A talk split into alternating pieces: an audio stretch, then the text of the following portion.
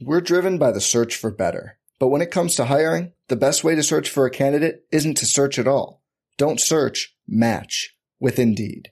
Indeed is your matching and hiring platform with over 350 million global monthly visitors, according to Indeed data, and a matching engine that helps you find quality candidates fast. Leveraging over 140 million qualifications and preferences every day, Indeed's matching engine is constantly learning from your preferences Join more than 3.5 million businesses worldwide that use Indeed to hire great talent fast. And listeners of this show will get a $75 sponsored job credit to get your jobs more visibility at Indeed.com slash BlueWire. Just go to Indeed.com slash BlueWire right now and support our show by saying you heard about Indeed on this podcast. Indeed.com slash BlueWire. Terms and conditions apply. Need to hire? You need Indeed. Hi, I'm Andy Herman of the Pack a Day podcast. I'm here to tell you about TickPick. TickPick should be your very first choice to buy football tickets because they save fans money by never charging any service fees ever. TickPick is the exclusive ticketing partner for the Pack a Day podcast and the Blue Wire Network.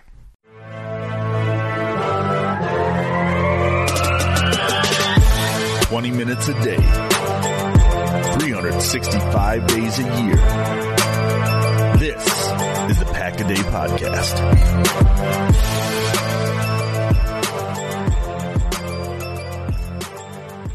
What's going on, Packers fans? Welcome into another edition of the Saturday Pack a Day Podcast. I am Matt Froehlich. Alongside me once again is my friend and partner Paul Bretl.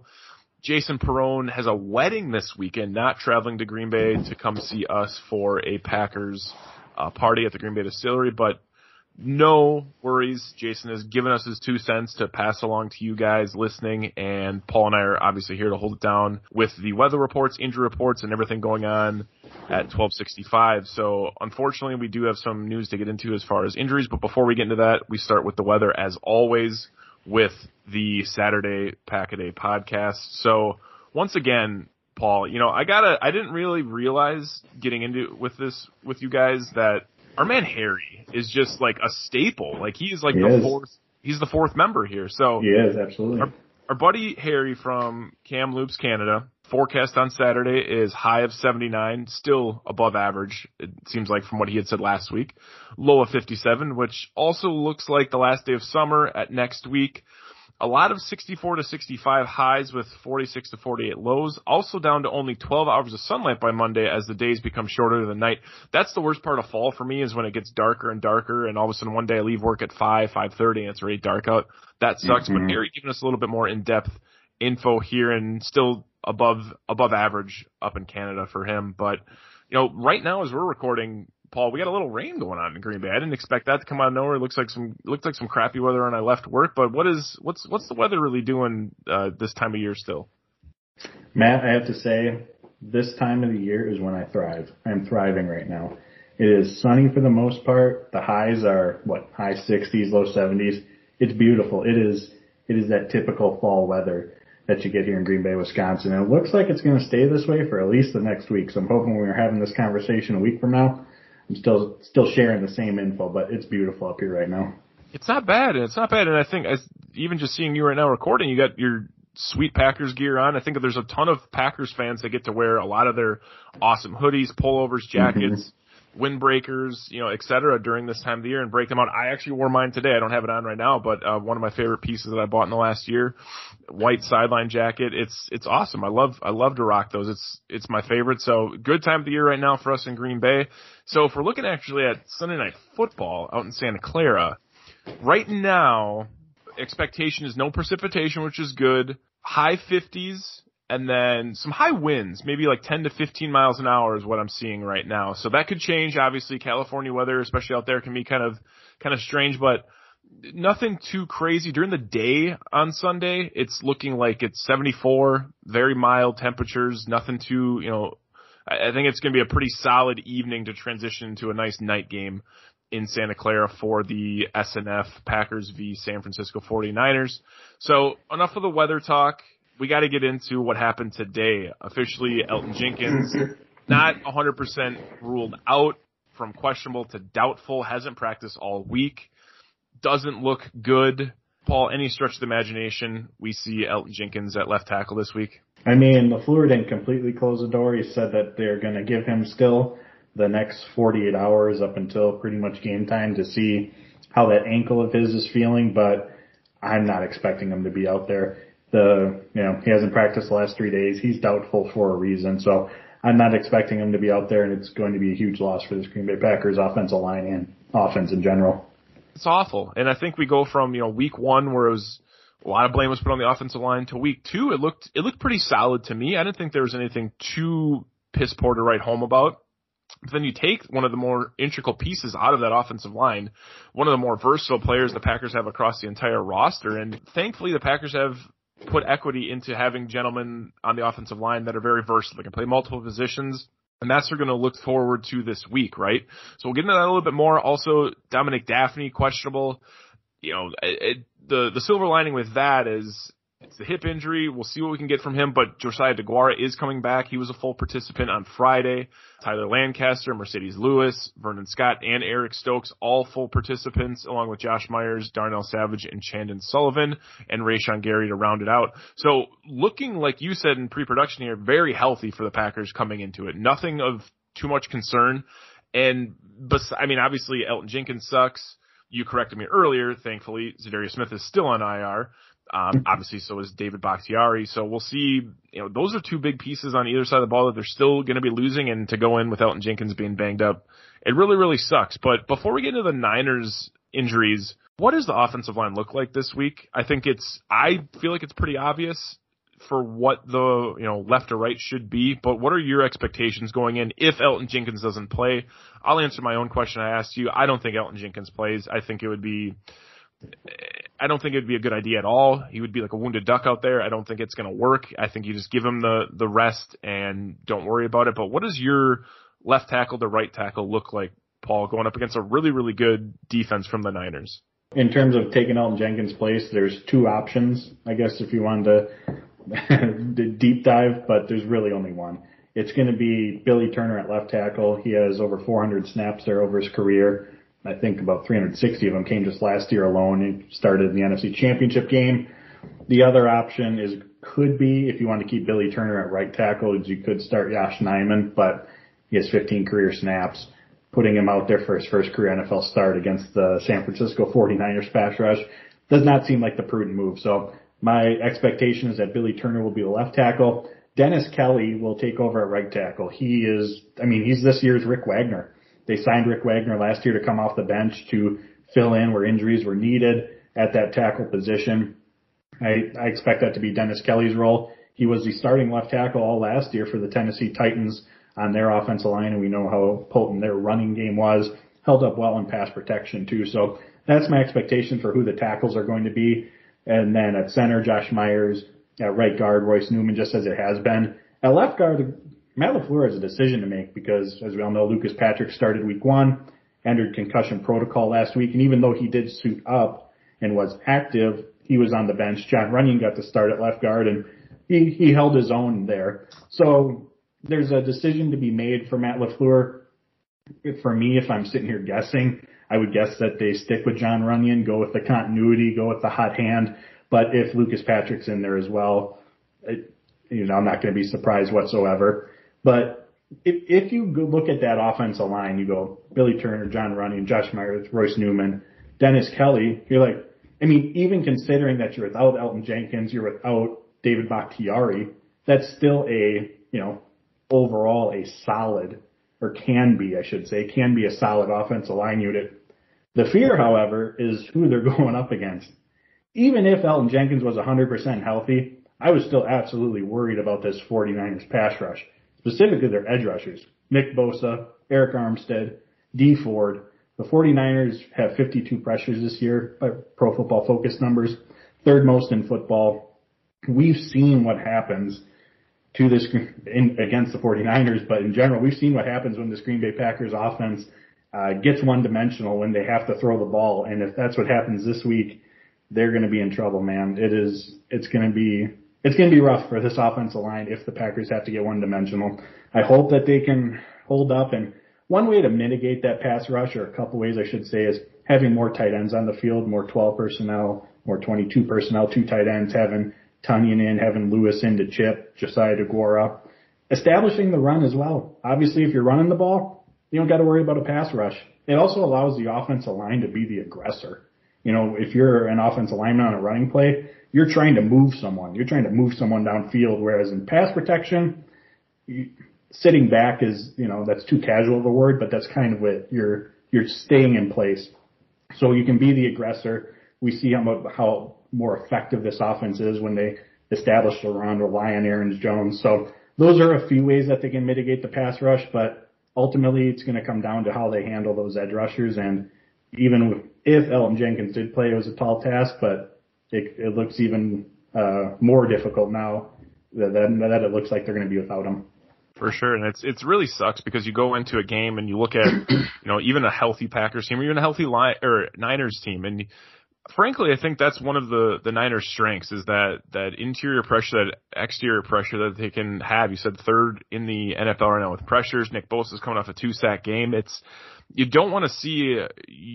Not only are you missing your primary left tackle, but also your backup left tackle who can play multiple positions. He's out too, and I think it just only exemplifies what the Niners do really, really well.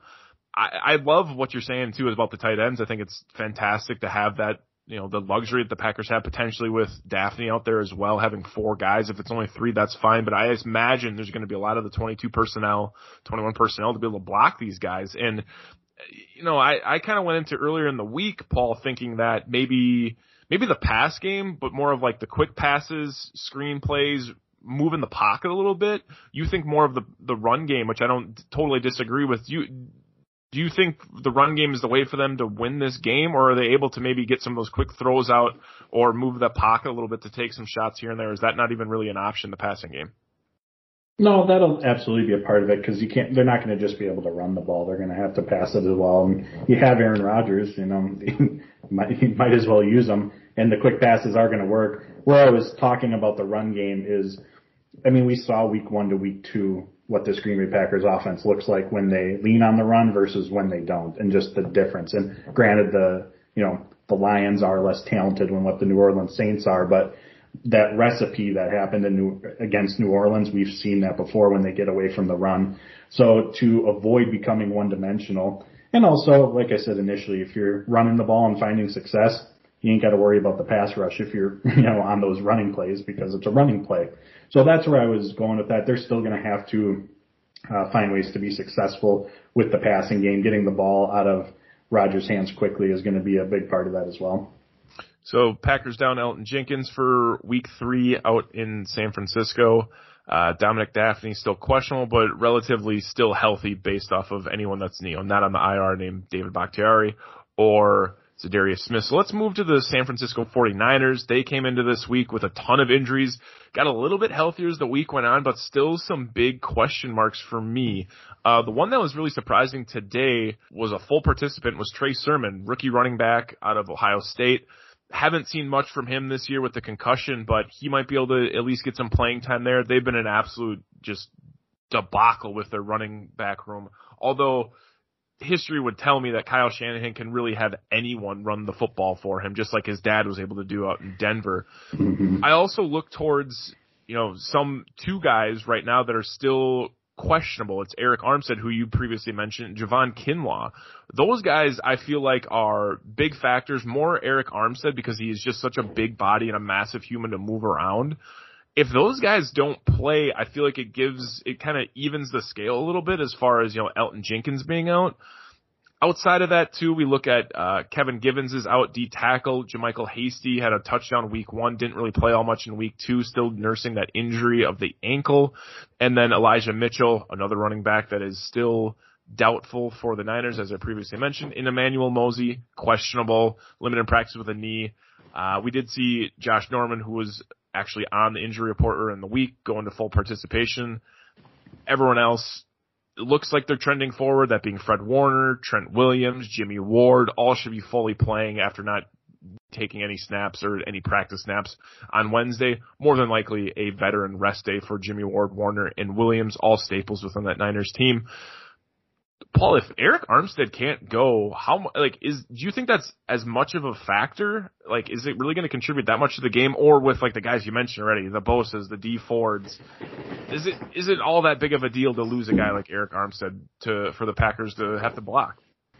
Before I answer that, I just wanted to take a step back because I want to mention one other thing in regards to the the run game. Because mm-hmm. when we talk about establishing the run for the Green Bay Packers or just being successful in the run, I think a lot of us think about you know those six, seven, ten yard those chunk plays.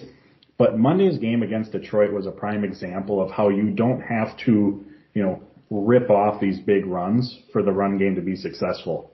I think Green Bay's longest rush was nine yards if you take the quarterbacks out of Aaron Rodgers out of the equation, uh, that Packers running backs only average 3.9 yards per carry. That's obviously not this exorbitant amount by any means or this dominating amount, but that puts them in second and six, which is an advantageous place if you're an offensive coordinator, if you're Matt LaFleur making the play calls.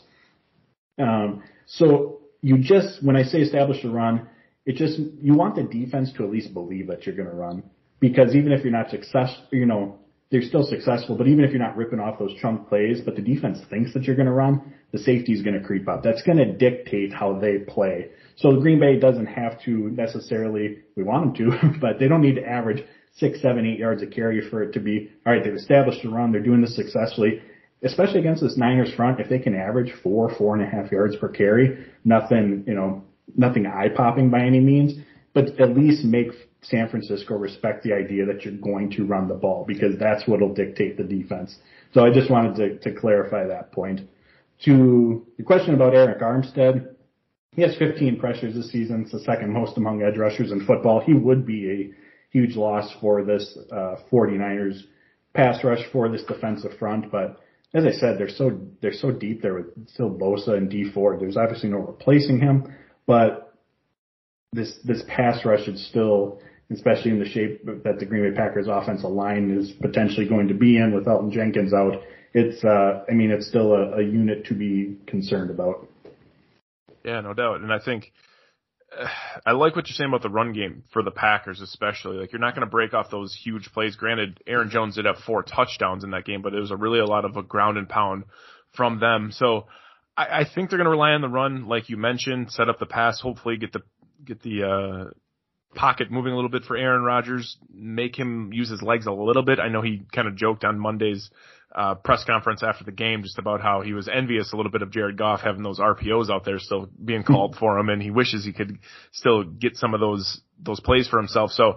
I think if I think that's a big thing if Armstead can't go. I think it, you kind of sold me on it even a little bit more than I was thinking going into this recording. I think it's a it's a big thing for them let's look at the running backs a little bit for the Niners. I don't want to focus too much on this, but do you, do, does it matter to you at all if Elijah Mitchell goes, uh, how Trey Sermon is coming off the concussion, or is it like kind of I already kind of alluded to that it, it doesn't really matter who they have. I think is it who is the guy Jacques, Jacques Patrick, someone like that. Like it doesn't even matter if they plug him in there. Can he still run the ball in this Kyle Shanahan offense when he's great offensive line in front of him? Kyle Juszczyk, you know, George Kittle, that these guys can block and put their hands in the dirt. Like, does it even matter? I, I, I mean, I think the correct answer here is yes, but until I'm proven otherwise against with Kyle Shanahan, this Niners offense against the Green Bay Packers, I'm still expecting who's ever in, in that backfield to find success against this Green Bay Packers defensive front. I mean, we've seen the interior outside of Kenny Clark really struggle these first two weeks. Kingsley Keke, Tyler Lancaster, I mean, goodness. At this point, why not? TJ Slaton, he had 16 snaps with the, against the Saints, six a week ago. Jack Heflin hasn't suited up. I'm by no means sitting here. These are so, these are the solutions, and this unit's going to turn around. But at this point, my question is, why not? I mean, why not? Let's just see what they can do.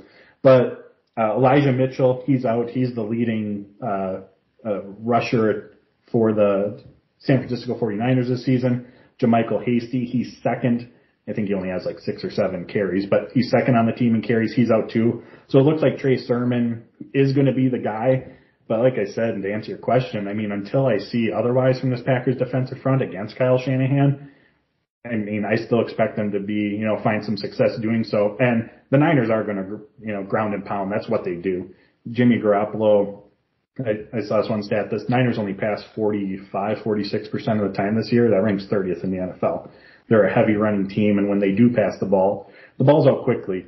So this, this Packers pass rush in general, they're already going to have a difficult time getting to Garoppolo. So it's going to, they're going to have to find a way to, to stop the run game. And, you know, maybe that's playing the linebackers up closer because that's what the Niners are going to rely on. We also know that's a weak point in this Green Bay Packers defense.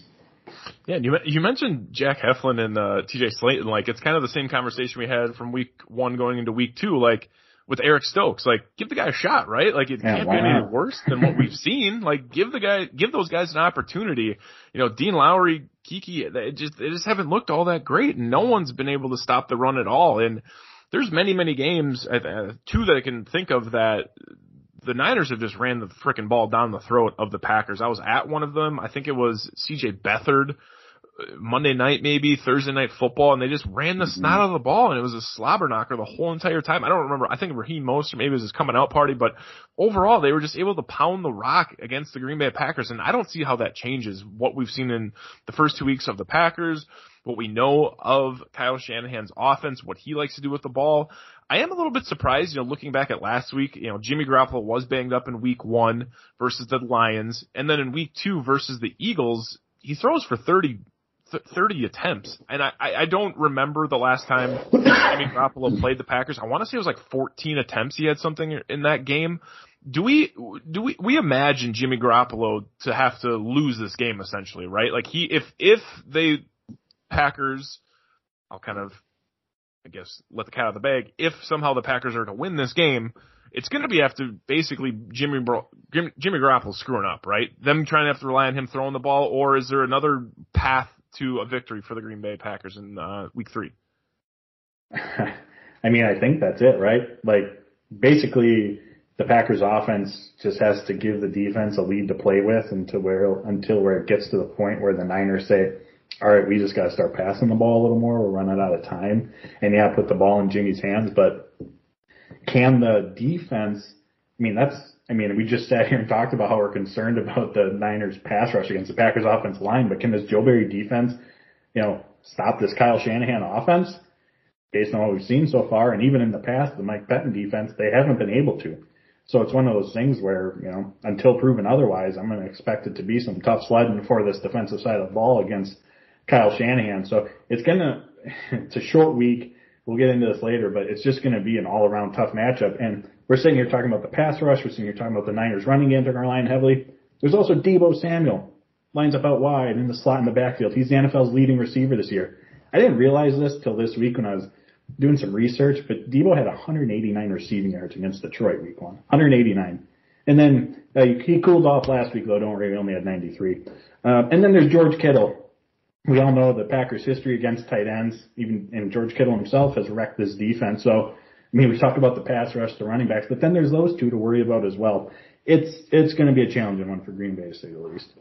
Packers football is finally back, and there's no need to exhaust yourself searching all over the internet to find Packer tickets anymore. Because TickPick, that's T-I-C-K-P-I-C-K, is the original no-fee ticket site and the only one you'll ever need as your go-to for all NFL tickets. TickPick got rid of all those awful service fees that the other ticket sites charge, which lets them guarantee the best prices on all of their NFL tickets. Don't believe it? If you can find better prices for the same seats on another ticket site, TickPick will give you 110% of the difference in the purchase price. Personally, I can't wait for that first game back at Lambeau Field, Packers Lions with fans in the stands again. I've already got my tickets from TickPick and I'll be there watching Monday Night Football in person. I absolutely cannot wait. Visit tickpick.com slash packaday today and use promo code packaday to save $10 on your first order of Packers tickets. We're driven by the search for better. But when it comes to hiring, the best way to search for a candidate isn't to search at all. Don't search, match with Indeed. Indeed is your matching and hiring platform with over 350 million global monthly visitors, according to Indeed data, and a matching engine that helps you find quality candidates fast. Leveraging over 140 million qualifications and preferences every day, Indeed's matching engine is constantly learning from your preferences Join more than 3.5 million businesses worldwide that use Indeed to hire great talent fast. And listeners of this show will get a $75 sponsored job credit to get your jobs more visibility at Indeed.com slash BlueWire. Just go to Indeed.com slash Blue Wire right now and support our show by saying you heard about Indeed on this podcast. Indeed.com slash Blue Wire. Terms and conditions apply.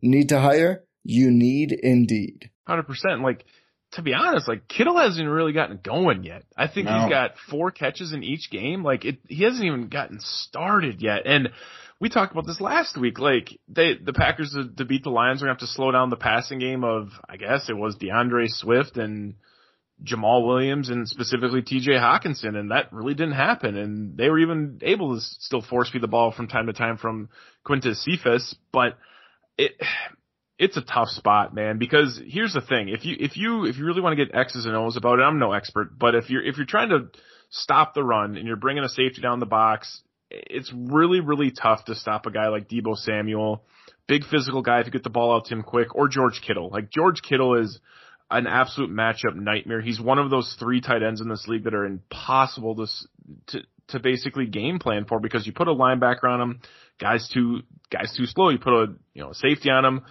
George is too physical at the point of, you know, the break and he's able to basically do whatever he wants on the field. So I, I'm concerned and I, it's Deebo, the fact that he's the leading receiver is hilarious right now. I know most of it is, you know, helped by that 189 yards he had week one.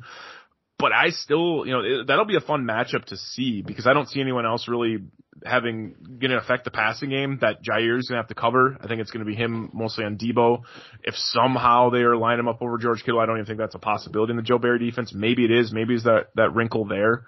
But that's going to be a tough matchup too. And I just, you know, I think I've said it a little bit more clearly. You're kind of alluding to it. Like, I don't see how the Packers win this game. Do you have a, um, are there any other matchups you're looking at or anything that's specific that you think the Packers have a path of success? As far as success, because you know, let's let's try to do talk about that a little bit. If the Green Bay Packers offensive line can give Rodgers some time, I think that he can, and the receivers, of course, Davante. I think that they can take advantage of the uh, 49ers cornerbacks. Jason Verrett, he's uh, out for the season. They're relying on um, a fifth round rookie. He's played the most defensive snaps for the Niners this season so far, and I'm not going to try his first name, but his last name's Lenoir. Um, and he's been a pleasant surprise. Don't get me wrong. He's he's been solid these two games, but he's still a fifth round rookie going up against Aaron Rodgers, Davante Adams, Lazard, MVS, and then there's Josh Norman, who I think we can all agree on. He's not the Josh Norman that he used to be. So if this offensive line can give Aaron Rodgers time, I think that there absolutely is the the potential for them to to take advantage of um, that cornerback room. Also, the 49ers, they are allowing five yards per rush this season. Now, I will add the caveat that that number might be a little bit inflated because Jalen Hurts, Eagles quarterback, I think he ran for like 80 yards last week.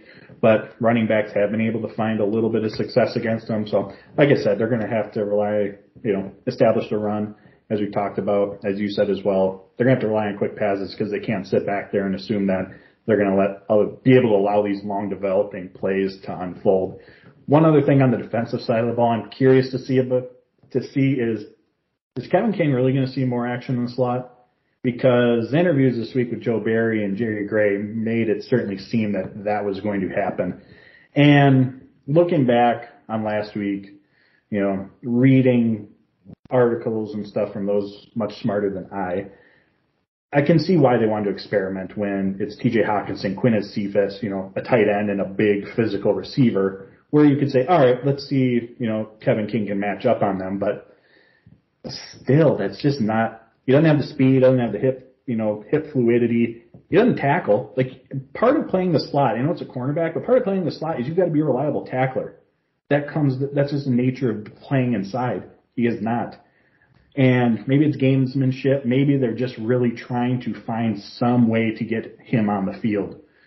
That they're going to continue to experiment with it, but from my position, and I think a lot of people agree, I just don't see how Kevin King playing in the slot makes any sense whatsoever based on what he's shown us. So I'll just be curious to see if he ends up in there, ends up back inside this week. And if he does, you can bet yourself that Kyle Shanahan's going to put Deebo Samuel in there. And that's just not going to end well for the Green Bay Packers. As he should. I mean, he really should, or at least even run the ball towards him at that point. You know, audible down or do something where you can get into a set where you can at least get it where uh you got a guy like Kyle Juszczyk running downhill at Kevin King. And I agree with you a ton. Like in my my preference for a slot receiver, or excuse me, a slot cornerback is extremely versatile. Obviously, hip fluidity, which Kevin King basically has none, and has showed us that even more so in 2021 reliable tackler. You have to be able to come off the edge, you know, take on running backs, take on tight ends, you know, get down the flats, and that's not Kevin King's game. And maybe it is like it was an experimental game in week two that they wanted to see if they could do that, And or uh, not a bad opportunity. They're not a bad team to go up against. Um, to let either Eric Stokes and or Kevin King try themselves out at those spots, but at the end of the day, like I think a lot of us, um, you know, Packers Twitter, Packers bloggers had talked about in this offseason, who is that slot guy? Who is that star position for Joe Barry? And it still seems a little bit cloudy, even though I felt like there was dudes that were able to fill that spot, but a lot of that had to, you know, a lot of it seemed like it was going to have to be Jaire there, or Chandon Sullivan there. It had to be maybe a safety down the box too. That was, gonna, it's just like nothing came to fruition, but I, I can guarantee you in all those, you know, half baked ideas I had, Kevin King was never one of those dudes to no. the slot. Ever. Like it was never a, a foregone conclusion he was going to do that. Let me know if this comparison makes sense to you. Okay. So in training camp, we saw uh, linebacker, inside linebacker Kamal Martin moved edge rusher. That should have been our signal. Something's not right here because not long after that he was cut. Last year, and the, this might not translate as well, but the Green Bay Packers did the same thing with Oren Burks. They moved him to edge rusher. I know he's linebacker three right now, uh, but they moved him to edge rusher. Both of those moves were kind of like, in my opinion, we got to let's just do something. Let's see if we can find something for him to way just something way for him to contribute to get onto the field. Is moving Kevin King to the slot is that kind of do you see that as being a similar comparison? Because that's what I see it as. It's all right we admit it. We know who he is on the outside. Let's let's just see if we can find something a role for him in this defense. I like that. I think it's not too bad. Could you make the same thing with like Josh Jackson? I know they, I mean, they tried him in multiple positions, right? And mm-hmm. nothing ever worked out. Like it wasn't, I never felt strongly about him when they had him at safety at one point on the edge and the slot. Like nothing ever seemed like it was worked and they tried him multiple positions. I don't think it's that crazy of a thought. I mean, the fact they're not going to cut Kevin King in the middle of the year, that no. would be absolutely lunatic. Like, that would just be. I've, I've talked about that. I've written about that. I said, regardless of, we all want Eric Stokes more. And the day is going to come when Eric Stokes outsnaps Kevin King. But Kevin King is 100% going to be a part of this defense this season. Yeah. Whether you, whether anyone out there likes it or not, it's just what capacity. Is it going to be you know, 20 snaps in the slot like we saw against Detroit? Is it going to be 15 snaps on the boundary? Is it going to be, you know, 30 for him, 40 for Stokes? It's just what capacity is he going to be a part of this defense? But he's absolutely going to be a part of it. For sure. And, you know, so we're looking here, Paul, we got another injury the Packers are dealing with this, this week. We go from Za'Darius Smith on IR to Elgton Jenkins now being more than likely out for this game with the ankle injury. I'm going to start with Jason's prediction here. Uh, Jason texted you and I and said, give me the Niners by at least 14. Could be the usual out there if no Jenkins. That was before Jenkins was put down at doubtful. And even before that, he added a woof in it. So I can't even imagine what his, uh, his, uh, expression would be, you know, added with that at this point. I think Niners by 14 seems like a lot to me. I predicted earlier in the week a little bit closer score. I think the Niners do win this game, unfortunately. I just don't like the matchup when we haven't been able to stop the run. Hmm. Deebo Samuel, George Kittle. I don't really think who it matters is that running back because you got a really good offensive line and Kyle Juszczyk to be able to, you know, to be honest, just make a lot of holes for whoever that running back is. The Packers haven't looked all that great on the offensive line. They had one good week, one bad week. Now they lose their stud dude. I think if they can establish the run, they got a better opportunity. But right now, I have the Packers losing to the 49ers. Uh, Niners 27, Packers 24. I haven't even looked at the the line on this game at all, so I'm gonna have to reference that a little bit here. I probably should have done that before recorded, but uh, so right now it's uh, Jason's got it by two scores. I have it by a, a field goal. Niners winning both games. What is uh what is your prediction for the Sunday night football game? Well, I think the listeners all know where I stand on this one. And even before we get into the matchups, which we've already discussed, it's a short week. It's on the road and they're traveling to the West Coast where they have not been good whatsoever. For whatever the reason is, I have no clue. I don't think anyone does. But under Matt LaFleur, there were the two 49ers games in 2019. There was the Los Angeles Chargers game that same year as well. For whatever reason, going to the West Coast does not bode well. So before we even get into the matchup part, there's already that going against the Green Bay Packers. But no Elgton Jenkins, or we presume at this point, no Elgton Jenkins against that pass rush. Uh, 49ers are going to run the ball. We know that's a weak point in the Green Bay Packers on the interior defensive line. George Kittle, Deebo Samuel, and just Kyle Shanahan, Kyle Shanahan in general against this Joe Barry defense, which is only in week three in its infancy. Uh, it's just not a recipe for a win for the Green Bay Packers. So I got it 34-24. I will say this though, my hope, and like I said, I predicted them to lose. It's obviously my expectation at this point. But I'm a, but it's how they play the game. If they go in and lose, if they go in and lose, Matt, by your score, 27-24, I am fine with that for everything that we mentioned. Going on the road, struggles on the West Coast, new defense versus play caller like Shanahan, no Elgton Jenkins, all that stuff. But fight, put up a fight. If this turns into another game that we've seen, the two other times they've been out in San Francisco outside of last year, which I mean, that doesn't count. They were, it was the Niners JV squad basically because of injuries.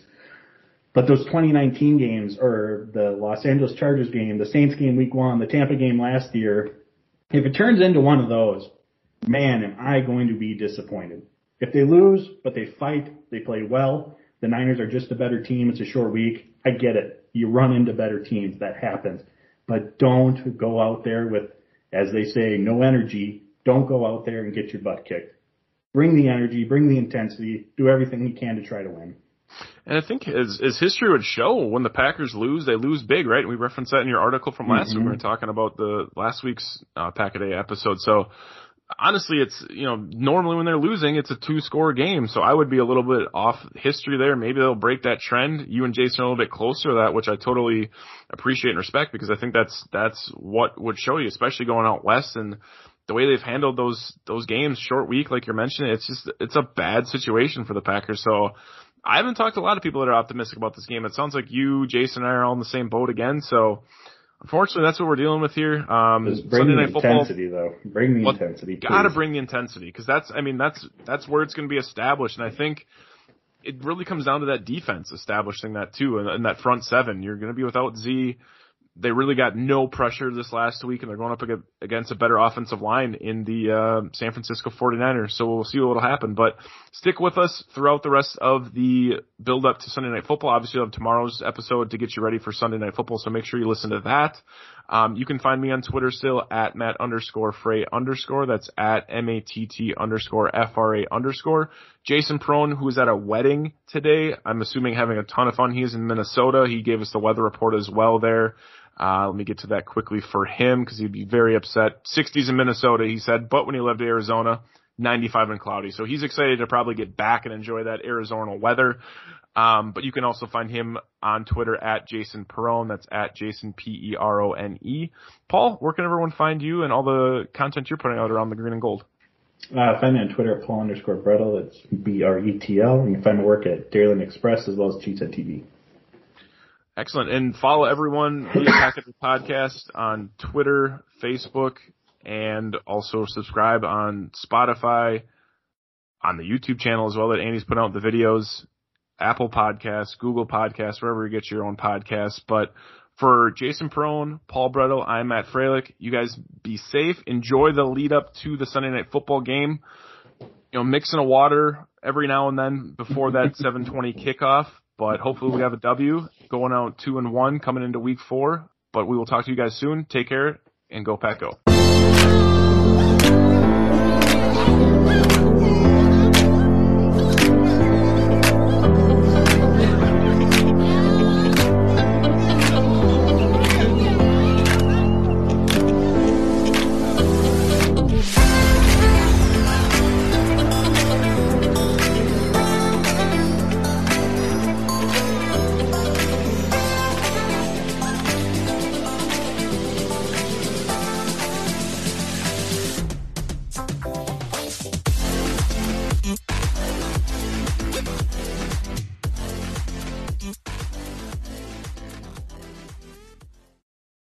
Ones who work hard to ensure their crew can always go the extra mile, and the ones who get in early so everyone can go home on time, there's Grainger, offering professional grade supplies backed by product experts so you can quickly and easily find what you need.